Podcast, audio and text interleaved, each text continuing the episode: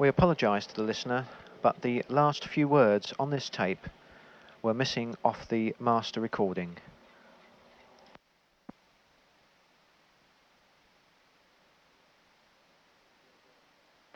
The word itself. Whilst it may be interesting and instructive to talk about the Bible, after all, it's got only one end in view, and that is to study the Word itself. And I would like to say now that we have reached this point, how very necessary it is that you should, without a- any coercion or persuasion from me, be reading uh, in the week preceding uh, as much as you can of what we're going to take on the Friday. Otherwise, you're only going to find, as I once used to, that um, I used to say always to myself, now I must read, I must read um, that chapter or that letter through, and then the night came, and of course, whilst we I gained quite a lot uh, uh, from that time, I was very sorry at the time that I hadn't read it. And then I always used to say to myself, now I will read it, I shall read it this coming week and get down to it, but we never did. And uh, so it's, it's far the best thing to be quite uh, strong and definite with ourselves, and in the week preceding say, now I'm going to put aside a certain amount of time this week to really read, even if I don't understand it, just to read it, to get the background, so that when we come to this time on Friday, we know something of the context. Uh, now, you should have read the first three chapters of Genesis, and we can't this evening now read them uh, uh, together.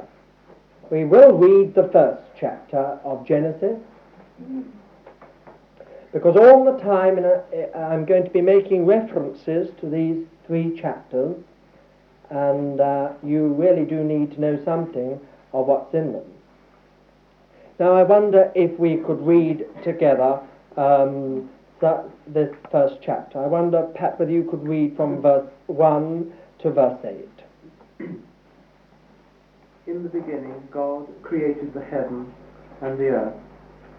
And the earth was waste and void, and darkness was upon the face of the deep. And the Spirit of God moved upon the face of the waters. And God said, Let there be light.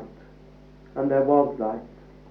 And God saw the light, that it was good. And God divided the light from the darkness. And God called the light day, and the darkness he called night. And there was evening and there was morning, one day. And God said, Let there be a firmament in the midst of the waters, and let it divide the waters from the waters. And God made the firmament, and divided the waters which were under the firmament from the waters which were above the firmament. And it was so. And God called the firmament heaven. And there was evening, and there was morning, a second day. And, uh, Philip, could you read from verse 9 to verse 19? God said, Let the waters under the heavens be gathered together into one place, and let the dry land appear. And it was so. God called the dry land earth, and the waters that were gathered together he called seas. And God saw that it was good. And God said, Let the earth put forth vegetation, plants yielding seed, and fruit trees bearing fruits in which is of their seed, each according to its kind upon the earth. And it was so. The earth brought forth vegetation, plants yielding seed according to their own kinds, and trees bearing fruit in which is their seed, each according to its kind. And God saw that it was good. And there was evening, and there was morning, third day. And God said, Let there be a light in the firmament of the heavens, to separate the day from the night, and let them be for signs, and for seasons, and for days and years, and let them be lights in the firmament of the, of the heaven to give light upon the earth. And it was so. And God made the two great lights, the greater light to rule the day, and the lesser light to rule the night. He made the stars also. And God set them in the firmament of the heavens, to give light upon the earth, to rule over the day and over the night, and to separate the light from the darkness. And God saw that it was good. There was evening, and there was morning, the fourth day. Thank you. Ken, do you think you could read from verse 20 to verse 31? And God said, Let the waters bring forth abundantly the moving creature that hath life, and fowl that may fly above the earth in the open firmament of heaven. and God created great whales, and every living creature that moveth, which the waters brought forth abundantly after their kind, and every winged fowl after his kind. And God saw that it was good. And God blessed them, saying, Be fruitful and multiply, and fill the waters in the seas, and let fowl multiply in the earth. And the evening and the morning were the fifth day. And God said, Let the earth bring forth the living creature after his kind, cattle, and creeping thing, and beast of the earth after his kind. And it was so. And God made the beasts of the earth after his kind, and cattle after their kind, and everything that creepeth upon the earth after his kind. And God saw that it was good. And God said, Let us make man in our image, after our likeness, and let them have dominion over the fish of the sea, and over the fowl of the air, and over cattle, and over all the earth, and over every creeping thing that creepeth upon the earth. So God created man in his own image. In the image of God created he him. Male and female created he them. And God blessed them, and God said unto them, Be fruitful, and multiply, and replenish the earth, and subdue it, and have dominion over the fish of the sea, and over the fowl of the air, and over every living thing that moveth upon the earth. and God said, Behold, I have given you every herb bearing seed which is upon the face of all the earth, and every tree in the which is the fruit of a tree yielding seed. To you it shall be for meat. And to every beast of the earth, and to every fowl of the air, and to everything that creepeth upon the earth, wherein there is life, I have given every green herb for meat. And it was so. And God saw everything that he had made, and behold, it was very good. And the evening and the morning were the sixth day. And then we'll just read the first four verses of chapter 2 because there shouldn't be a chapter division there. Actually, chapter 1 really ends with verse 4. And the heavens and the earth were finished, and all the host of them. And on the seventh day God finished, finished his work which he had made, and he rested on the seventh day from all his work which he had made. And God blessed the seventh day and hallowed it, because that in it he rested from all his work which God had created and made. These are the generations of the heavens and of the earth when they were created, in the day that the Lord God made earth and heaven. Now, there are two or three things I want to say generally. I don't know how far we shall get this evening. I'm not going to try and put everything into one evening in these three chapters. Um, why we're taking the first three chapters of the Bible is because they are absolutely essential and elementary to every single thing within the Bible. And that is what most people fail to realize. That there is not one major doctrine which does not in some way evolve from these three chapters. That's probably uh, the answer to the controversy which has raged over them. It is these three chapters that are always called the myth and the fable and uh, cannot be relied upon. And modern uh, science has shown that it's uh, hopelessly incorrect and inaccurate and so on. Um, the point really is that within these three chapters you have everything. If we had no Bible, we have really everything within these three chapters. Of course, you know what we've often said in these past weeks that the Bible in its revelation is progressive. That is, as you go on, it reveals more and more and more. But everything is found in seed form in, the, in these three chapters.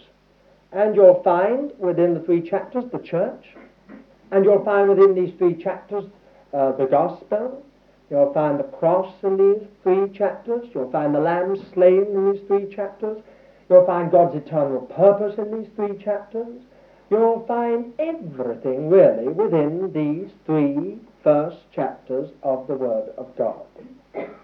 The first thing I want you to note about them is this the ancient character, their ancient character in literary method, style, and vocabulary. That is, these three chapters are quite unique in their ancient character. When you are dealing with the first three chapters, in fact, actually, the first, almost the first 11 chapters, almost 12 chapters of Genesis, you are dealing with one of the oldest documents in world history. And as we would expect, the vocabulary and the style and the method are all absolutely within keeping uh, to their age. Um, you remember that many people um, thought a hundred years ago that writing uh, was not even known in the days of Moses. They now believe that writing went uh, thousands of years, uh, was known thousands of years earlier than Moses. And it is quite feasible, indeed, I think it's more than feasible, it's probable that the first chapter of Genesis up to uh, chapter 2 and verse 4 is the uh, earliest written document in history. Certainly, everything about it is ancient. You go through the first three chapters of Genesis and you'll not find one really hard word. They're all, generally speaking, one or two syllable words. Quite simple. Its simplicity is quite remarkable. Quite remarkable. Another thing that is also very interesting is the style. It is terse. In the Hebrew, it's even more terse than in English. Uh, things like um, God said, uh, uh, it says in verse 3, let there be light, and there was light. In Hebrew, it's just let light be, and light was. It's as simple and terse as that. That's the style of these three chapters. You read right the way through them, you'll find them terse and simple and direct. And another remarkable thing about it is method. Now, here we are going later on, if not tonight, we shall see this. One of the most ancient Hebrew methods was what is called parallelism. That is, it was a form of poetry. You had a little introduction, and then you had a parallel, three thoughts, and then parallel with them another three thoughts. Here you've got that method. You've got, first of all, an introduction in the first two verses, and then you've got three days one, two, three. And then, parallel with them, you've got another three days. And then you've got the conclusion. And you've got the little, uh, what is called the colophon in ancient literature, particularly with tablets. They had a colophon, which just said at the end who was the writer or author. And here we have it. Um, we shall look at it more closely a little later in verse 4. These are the generations. That word generation is the word in Hebrew toledot, which means history or book. Book or history. And indeed, in the Septuagint version, it's translated, This is the book of the history of the creation of the heavens and the earth. And the author is the Lord God. Evidently, the revelation was committed to man by the Lord himself. Jewish tradition tells us that Enoch, it was to Enoch that this revelation was given, and that Enoch was the first man, according to the Jewish rabbis, was the first man ever to write, and he committed it to writing. Now, when we take the whole book of Genesis, we shall be, we shall be going into this question of tablets, clay tablets, and early forms of writing and so on, particularly the book of Genesis. But I just wanted to mention that to you. That's the first thing. The second thing I wanted to mention to you have you ever realized how timeless uh, the three, these three chapters are? Now, one of the common and rather stupid remarks that you hear often made is, oh, it's so unscientific. Science contradicts these. I can't believe uh, the beginning of the Bible. Science, it's not scientific. Well, just supposing that the first three chapters of Genesis had been put into scientific terminology, no one all through the history of man would have been able to understand it except the 20th century. And one of the most remarkable things about these three chapters is just simply the way that they've been set forth. In a way that every generation from the beginning has been able to understand.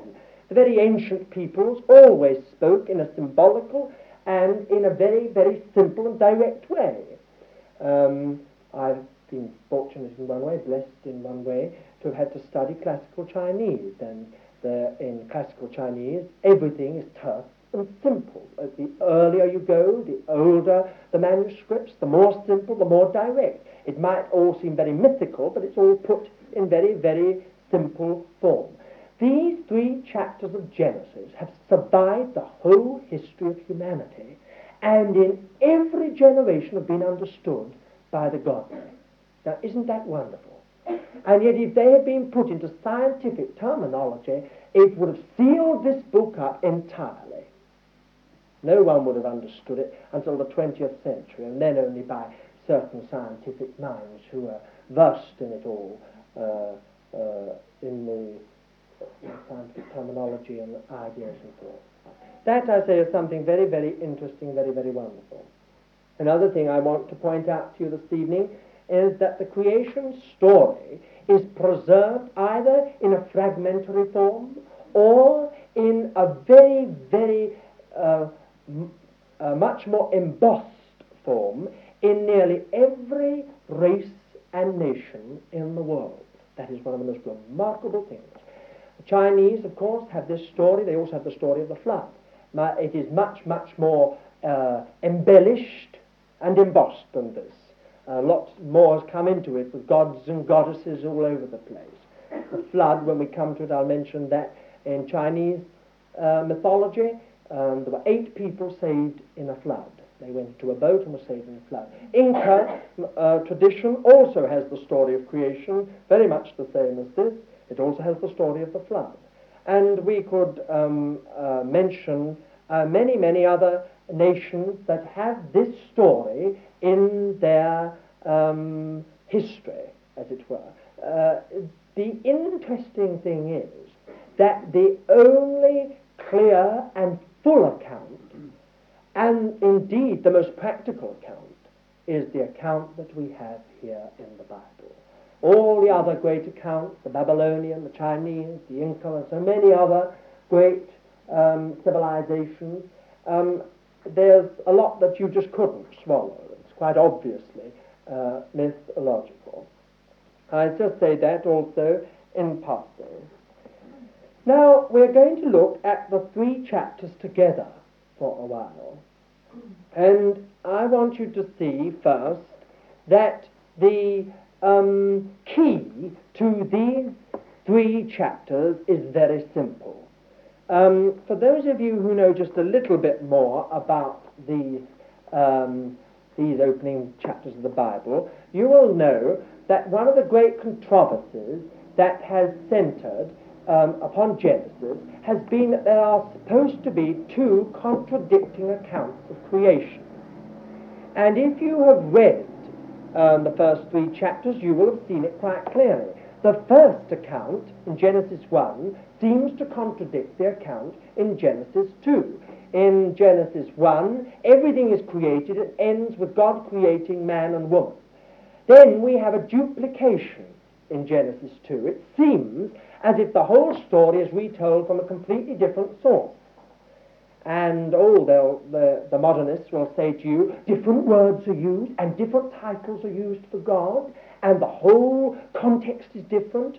um, man's made first, and then all the other things, the beasts and the flowers and the plants and everything else come after him, and then when all that's happened, woman is created. That's entirely a contradiction to Genesis chapter 1.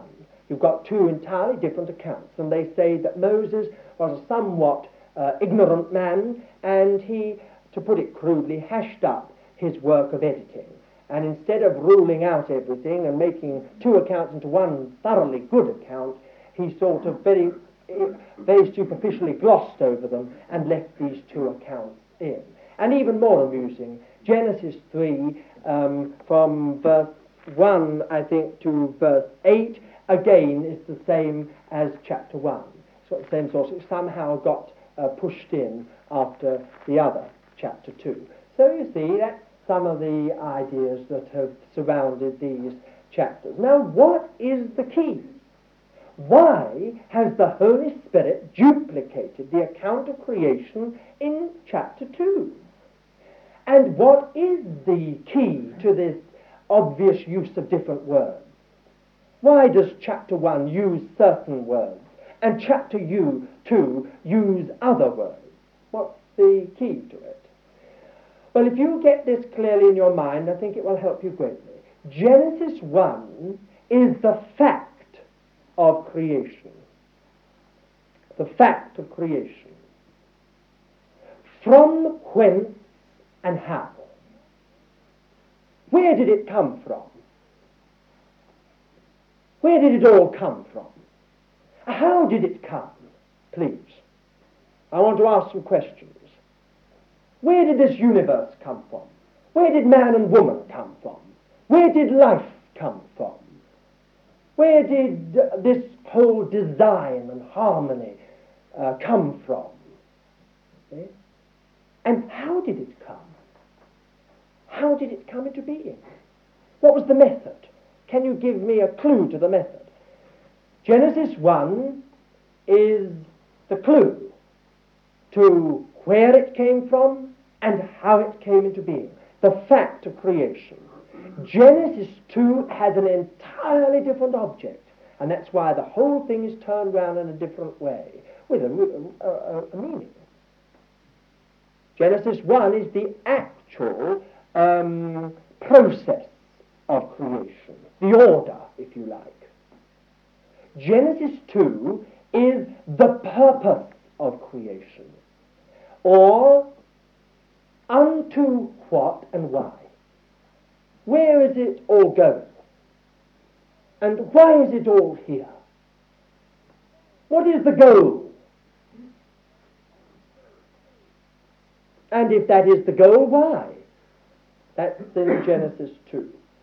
Genesis 3 is the fall of creation.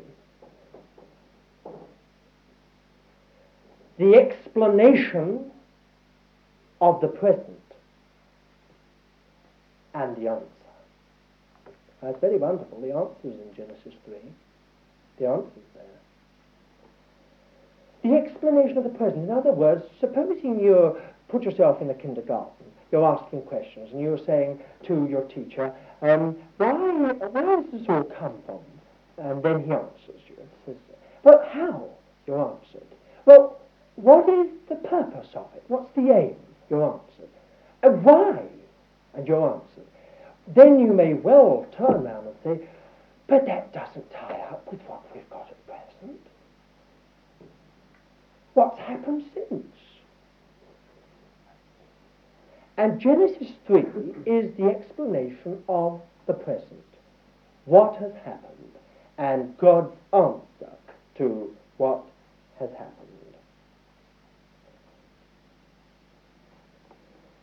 You've got that clear? Now, the next thing I want you to note is the titles or names that are used for God in these three chapters, because in their use is a key, again, to an understanding. In Genesis 1, the name Elohim is used exclusively. Do you know how to spell that? Shall I put it down? Sorry to be like school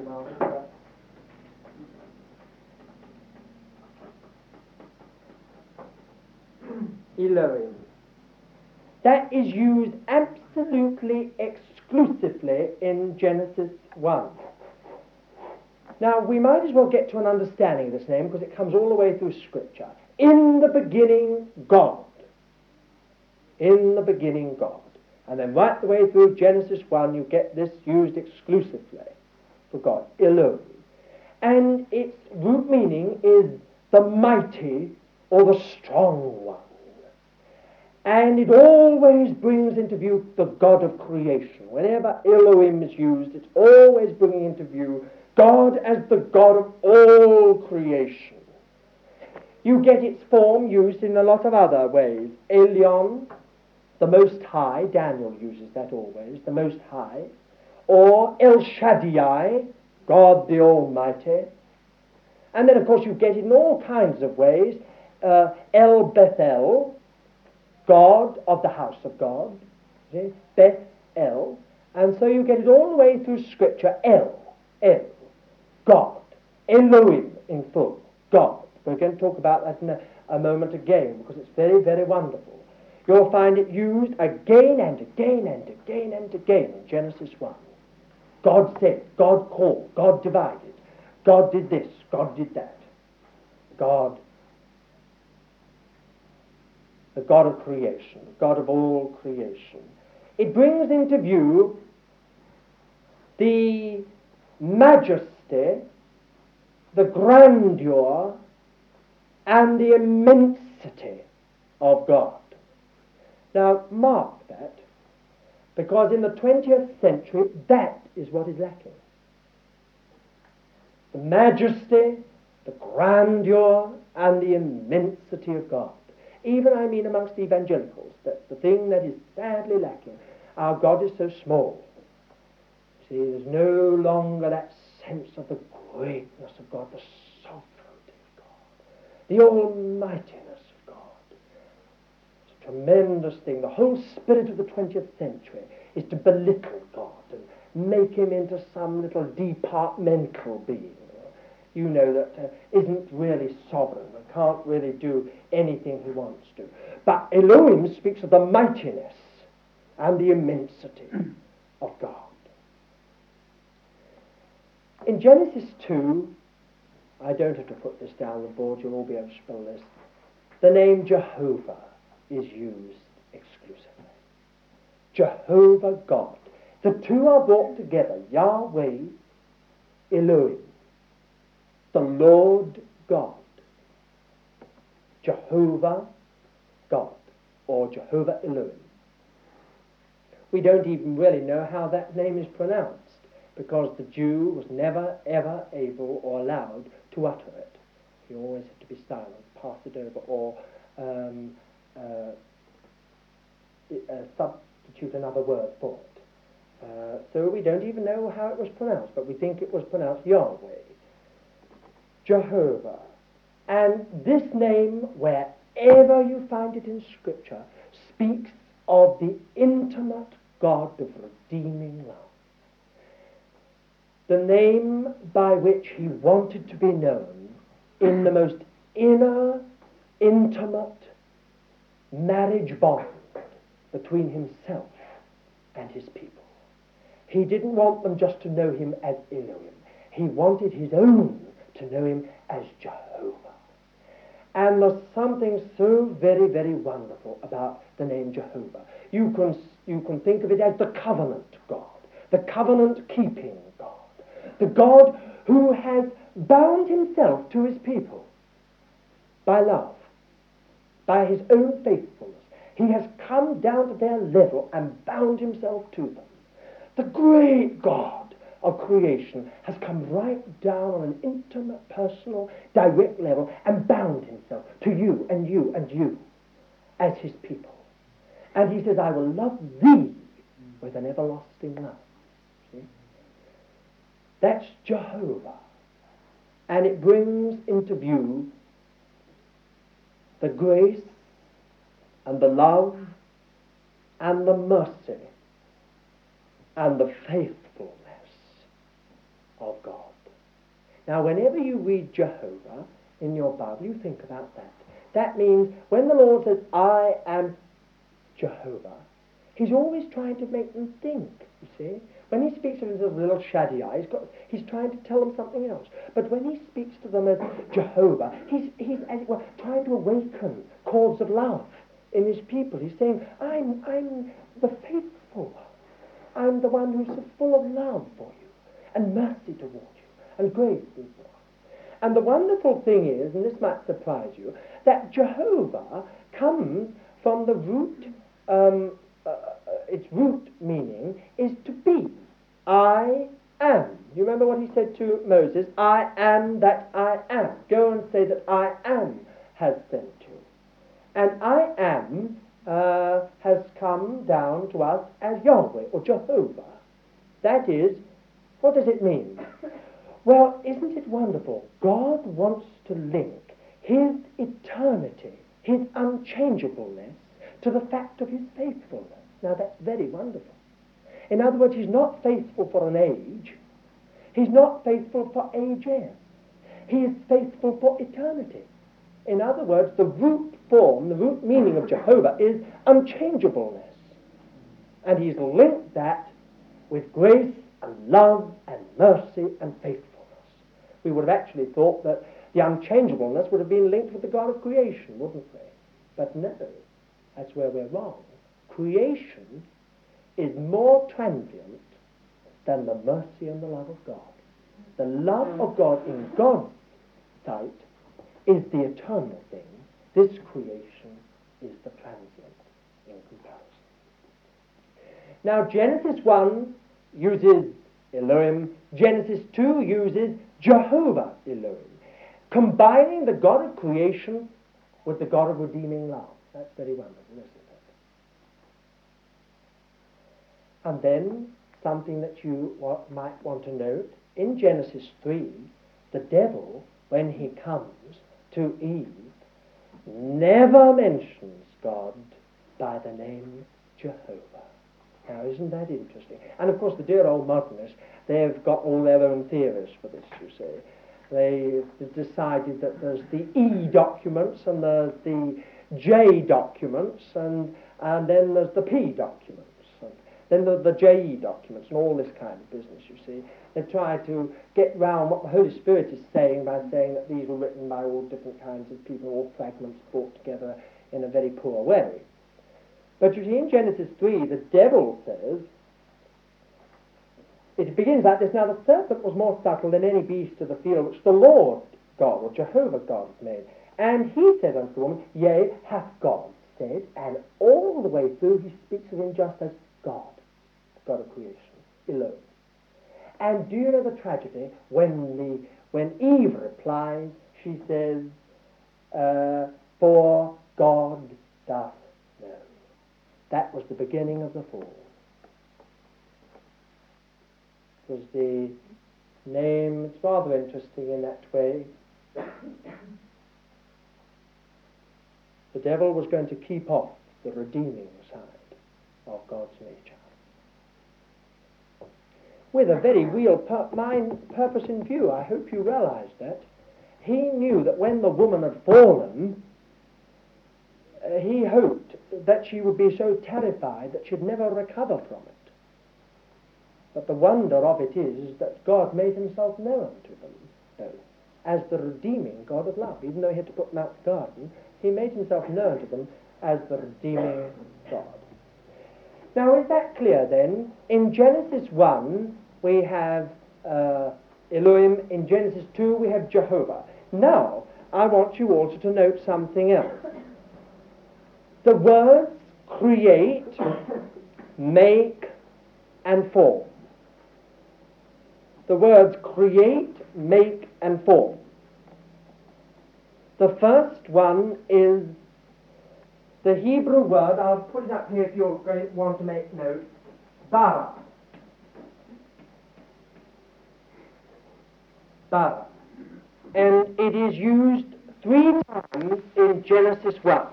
In the first verse, in the beginning God created the heavens and the earth. Verse 21, and God created the great sea monsters and every living creature that moveth wherewith the waters swarmed after their kind, and every winged bird after its kind. And verse 27, God created man in his own image.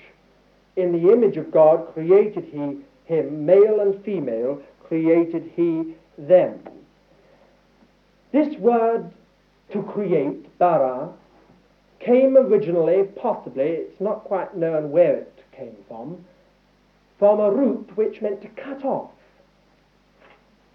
To cut off a piece, you see, and then to work on it. But in this context, it always means a definite sovereign act of creation. In other words, whenever the word bara is used, it means that God is doing a new thing. It has no relationship to what precedes. Now that's very important. This word is used three times. God created the heavens and the earth without anything pre-existing. He created. It was a, an act of sovereign creation. God created the sea monsters and the things that swarm in the water and the birds, the winged creatures. That is the beginning of animate life. The word is used again. Creation. God created. And then when it comes to man, human life, God created. That is, it was a sovereign act of creation. It was absolutely sovereign. In other words, it was by the word of God. And it was sovereign. That is the method. It was sovereign.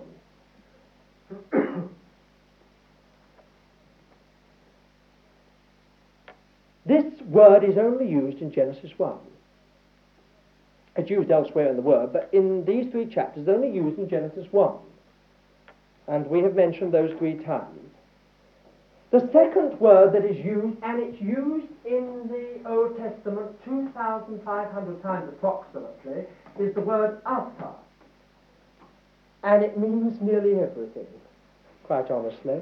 You have to rely on context like you do with many ancient languages, you have to rely on context to know exactly what it does mean. But it means here to make, to do, or to fashion. To make, to do, or to fashion. And this word, asa, always means you are fashioning something which already exists. Now that's very important. In other words, you're working on something which is already there. Create, creation, the word create or bara, means either you bringing something out of nothing, or you are doing something with, with a material without any relationship to what it was before. In other words, no evolution. It's a sovereign act. But asa is quite different. It's taking something like clay or something like that and moulding it, fashioning it. See? There may be a process in it. Very, very wonderful. And then, and this is the wonderful thing, Genesis 2 has a different word. It is the word yatsa.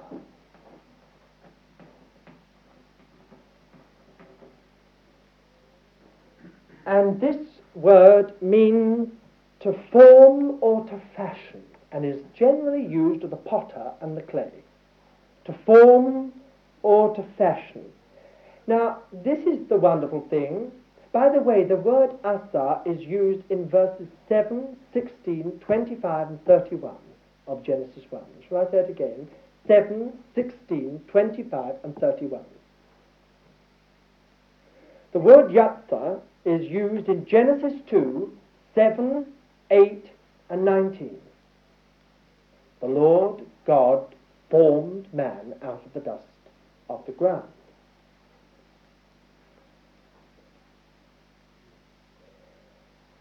This word yatsa is really very, very thrilling to uh, investigate. Um, it means to, um, in some connections, it does not mean here, but it has got in some connections the meaning to preordain or to devise or to plan. Now that's very wonderful. And today, as you know, Arabic is the modern uh, only language in any way corresponds to Hebrew, ancient Hebrew.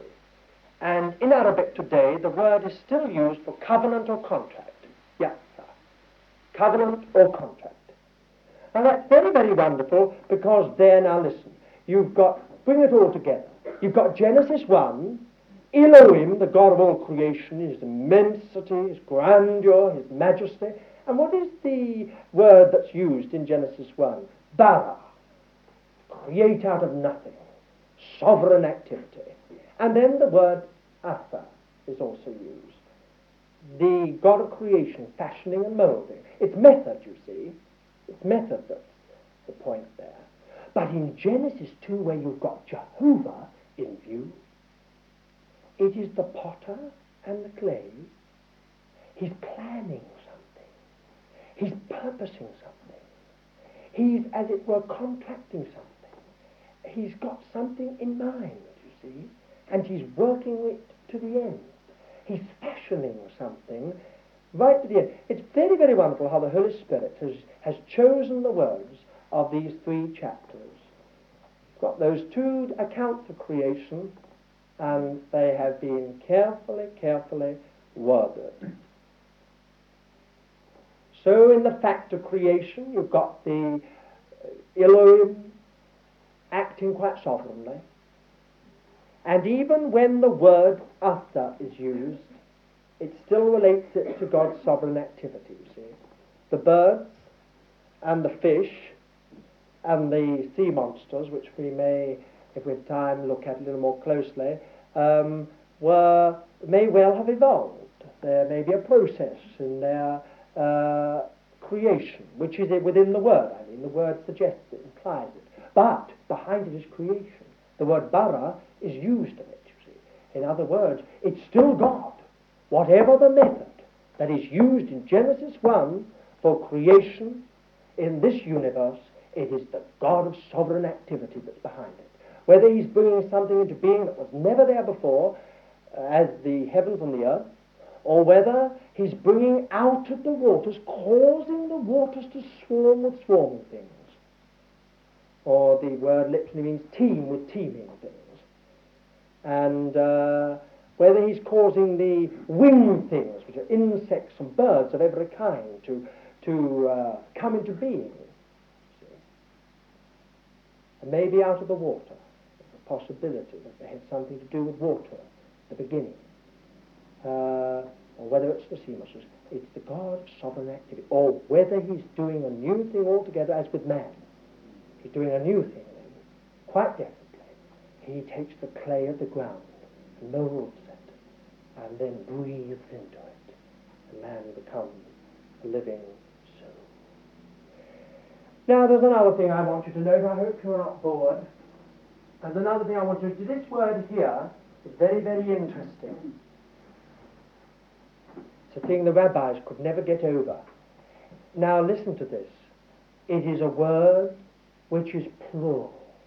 Now, isn't that wonderful? And they could never understand it. And the rabbis always got over it by saying, well, it must mean God having fellowship with the angels. That's what they always said. Because Elohim is in the plural, and really is a plural noun. It, it is, as it were, uh, gods, and yet not gods. The idea is a plurality in unity. Well, isn't that the Trinity? And you've got it in the first three or four words of the Bible. In the beginning, God. Now, here's another wonderful thing. This verb, this noun Elohim is always used with a verb in the singular. So that uh, the, the thought is that the Trinity is moving in unity all the time. In the beginning, God created as, as one person. They could never understand this and of course, you see, when they came uh, down to, uh, you've got uh, Genesis 2, it says you've got the whole Trinity here, you see. Je- verse chapter 1, verse 1, you've got in the beginning God created. That is what I've already said in the plural. Created is in the singular. Now look at verse 2. The Spirit of God moved upon the face of the waters. Spirit of God moved or hovered on the face of the waters. You've got the third person of the Trinity mentioned there. Now look at verse 26. God said, Let us make. Let us make man in our image and after our likeness, and let them have dominion. That's rather remarkable, isn't it? Let us. Speaking of God. And then in chapter 3 and verse 22, the Lord God said, Behold, the man is become as one of us, to know good and evil. But the rabbis could never understand that. They always said it was God talking with the angels. And said, you see, to the angels round about him now, uh, see what's happening, let us make. But then that's surely not quite right. The angels didn't actually join in um, a sovereign uh, equality with God in the creation of this world, did they? They are themselves a creation. So we see that here there is the first and earliest in, inference to the Trinity. God the Father, God the Son, and God the Holy Spirit. They're working here. You know the word, the, the name Jehovah is a name that is peculiarly associated with the Lord Jesus. Jehovah. And the tree of life, of course, is again something which is associated with the Lord Jesus. He said, I am the life, or I am the true vine. A lot that is associated with this tree of life in the midst of the garden.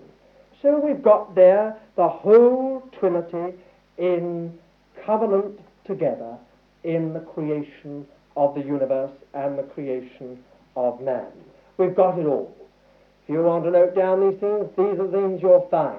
In these first three chapters of Genesis, we have God the Father, God the Son, and God the Holy Spirit. We have the eternal purpose of God. Now, where's the eternal purpose of God? Where do you find the eternal purpose of God in these three chapters? Well, it's here. First of all, the tree of life in the midst. The tree of life is associated with the eternal purpose of God. Do you know what it means? It means a humanity in utter dependence for its life and the fulfillment of its responsibility on Christ, of life. That is the only way God's purpose was that humanity could only live insofar, really live, I mean, with a capital L, you know, not what this living death, live, could only live insofar as it was utterly dependent on Christ. And it could only fulfill its responsibility to have dominion over all things insofar as it was dependent on Christ. That is the eternal purpose of God, and it is summed up in the man and the woman, the institution of marriage. So many think is something that was instituted for our benefit. It was instituted for the reproduction, of course, of humanity, but primarily to show forth in picture form the eternal purpose of God.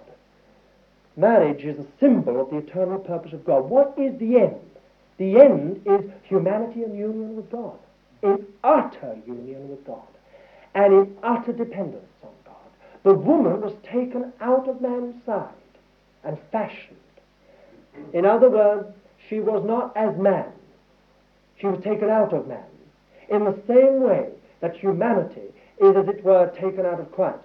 That's the thought by eating the tree of life, should become incorporated into Christ. Incorporated into Christ. In union with Christ. In such a union of dependence and mutual fellowship and love. That the whole question of, the, of, of God, of responsibility for the universe was to be fulfilled. The eternal purpose of God. If you want to sum it up in two things, you may. Christ, the center and sum of all, and secondly, a people in union with Christ. That's the eternal purpose of God. Christ, the sum and the center, center and sum of all, and then a people in union with Christ.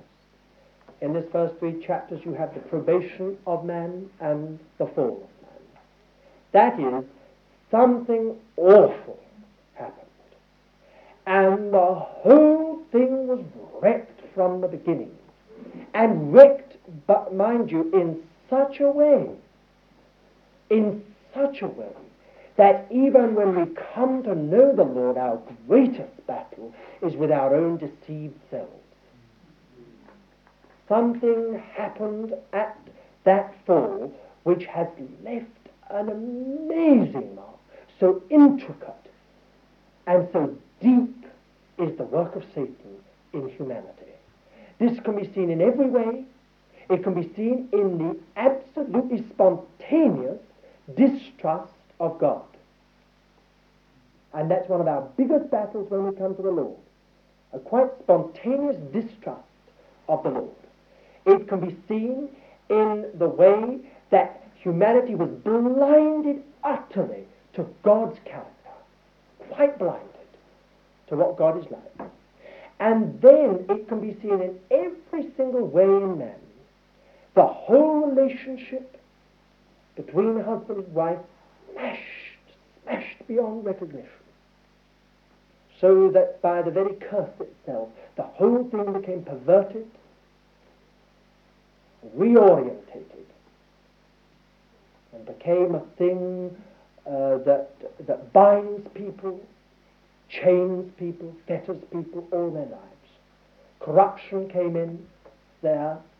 Man became a slave to the thing over which he should have had dominion. By the sweat of his brow, he had to earn his living. And the ground, instead of being flexible and pliable, uh, yielded thorns and thistles and briar, and the whole thing got on top of him. Uh, everything got on top of him. So that man is now under it all, absolutely under it. That is all in the first three chapters of Genesis. And oh, if people would only read the first three chapters of Genesis, what an understanding they would come to of themselves and of what Satan has done in us. But then, thank God, it's not only the probation and the fall in those first three chapters, but there's the cross and the lamb slain. Those are there in the first three chapters of Genesis. What a wonderful word that is when God said to Satan, Satan began it all.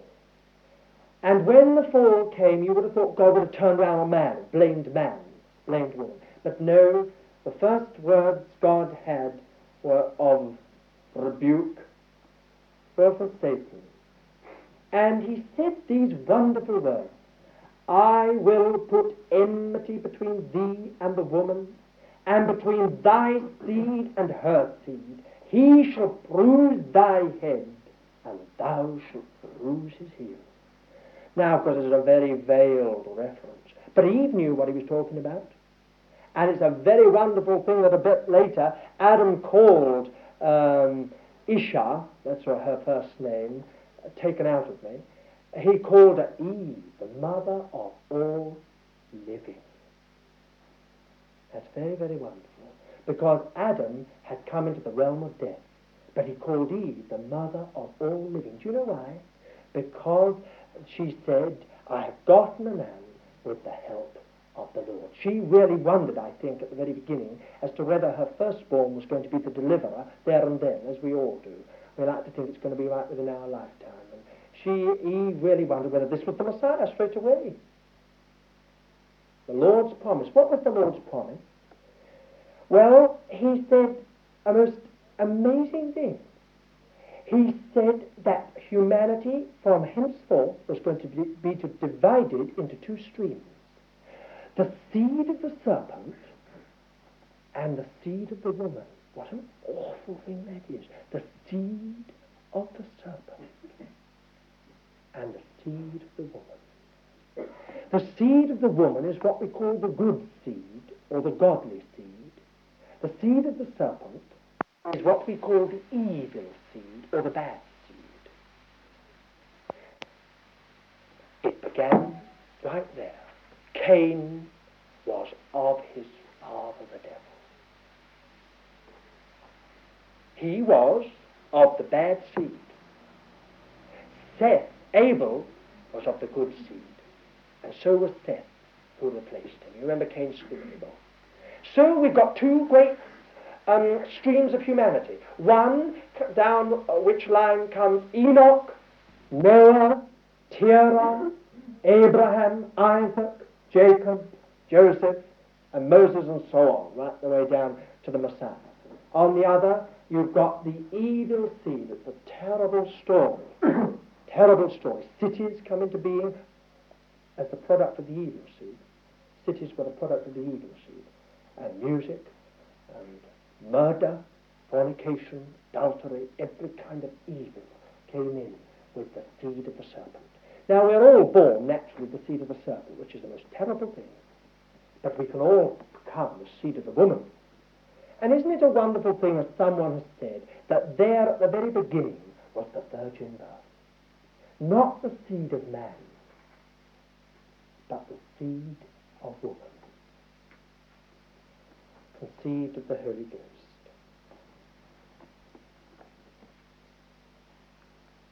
I think perhaps you've had enough tonight. Uh, we won't, I think we'll leave, I have just one or two things to say more and we'll close this. And I think we'll take Genesis 1 uh, in a more intimate way next week, a more detailed way next week. You've got the three chapters there. I have just one other thing to say. You see, the cross and the lamb. It's all in these three chapters. Where is the cross? I will put enmity between thy seed and her seed. And that's the story of humanity. The violent hatred of the bad seed for the good seed.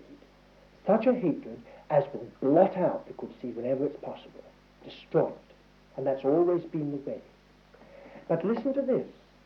He shall bruise thy head, and he he shall bruise thy head, and thou shalt bruise his heel. What does that mean? It means that the cross is, as it were, the smashing of Satan's head. And all Satan could do was to bruise the heel of the Messiah. In other words, the death of the Lord Jesus is looked upon as a bruising of his heel because he rose again. But the, uh, uh, the cross is looked upon as the slaying of Satan. You see, the decapitating of Satan. Smashed his head. And all he could do was bruise the heel of the Messiah. That's the cross. The cross is there, promised in Genesis 3. And then, of course, perhaps you know this, the most wonderful of all was in verse 21 the Lord God made for Adam and for his wife coats of skins and clothed them. You know, this is very, very wonderful. Could we just stay with it just for one moment, um, if you can bear with me a little longer? And that is the wonderful fact that in Genesis 3 we have the beginnings of something which has become woven into our old nature. Isn't it a strange thing? Do you know what um, Adam and Eve did as soon as they fell? It's rather um, unpleasant uh, to talk about exactly what did happen. Two or three things happened. The, the only thing we can say at present um, is that they became self-conscious. That was one of the great marks of the fall. Actually, there's a good deal more that happened by the fall, more than self-consciousness, which I leave you to find out. uh, it's there in the Word. But it is something which is found in the Word. But the thing that they found was this. They went further than that. They went and stitched themselves aprons of leaves. Well, we think that's very commendable. Uh, having suddenly discovered that they were naked and become extremely self-conscious, they stitched it. Well, now, why didn't the Lord sort of say, that's most commendable of you. You've covered uh, your sinfulness. The fact that you are now empty and aimless and miserable. You've lost the glory. You've lost your original state and condition. But you know what the Lord did? He took them and he made them clothes of skin. Now, some people very foolishly say um, how unjust and severe God was with a Cain because he brought the fruits of the ground, whereas Abel brought a little lamb, a firstling of his flocks. And Abel was accepted and Cain was rejected. And people say it seems a bit unfair. But the whole point was this. There could have been nothing more vivid in the mind of Adam and Eve as, than this, that when they had made themselves clothes of skins, God, as it were, undressed them again and gave them clothes of skins. Did I say clothes of leaves I meant before? I'm sorry, clothes of leaves before. He undressed them and gave them clothes of skin. Now what does that mean? No natural, self-made covering can possibly give us access before God. The only thing that can cover us is the death of another. Leaves, with leaves there was no death, but with skins there was the death of a lamb. So their sin was covered. And although God put them out of the garden, it was actually grace that put them out of the garden. He didn't want to stay there. He wanted to put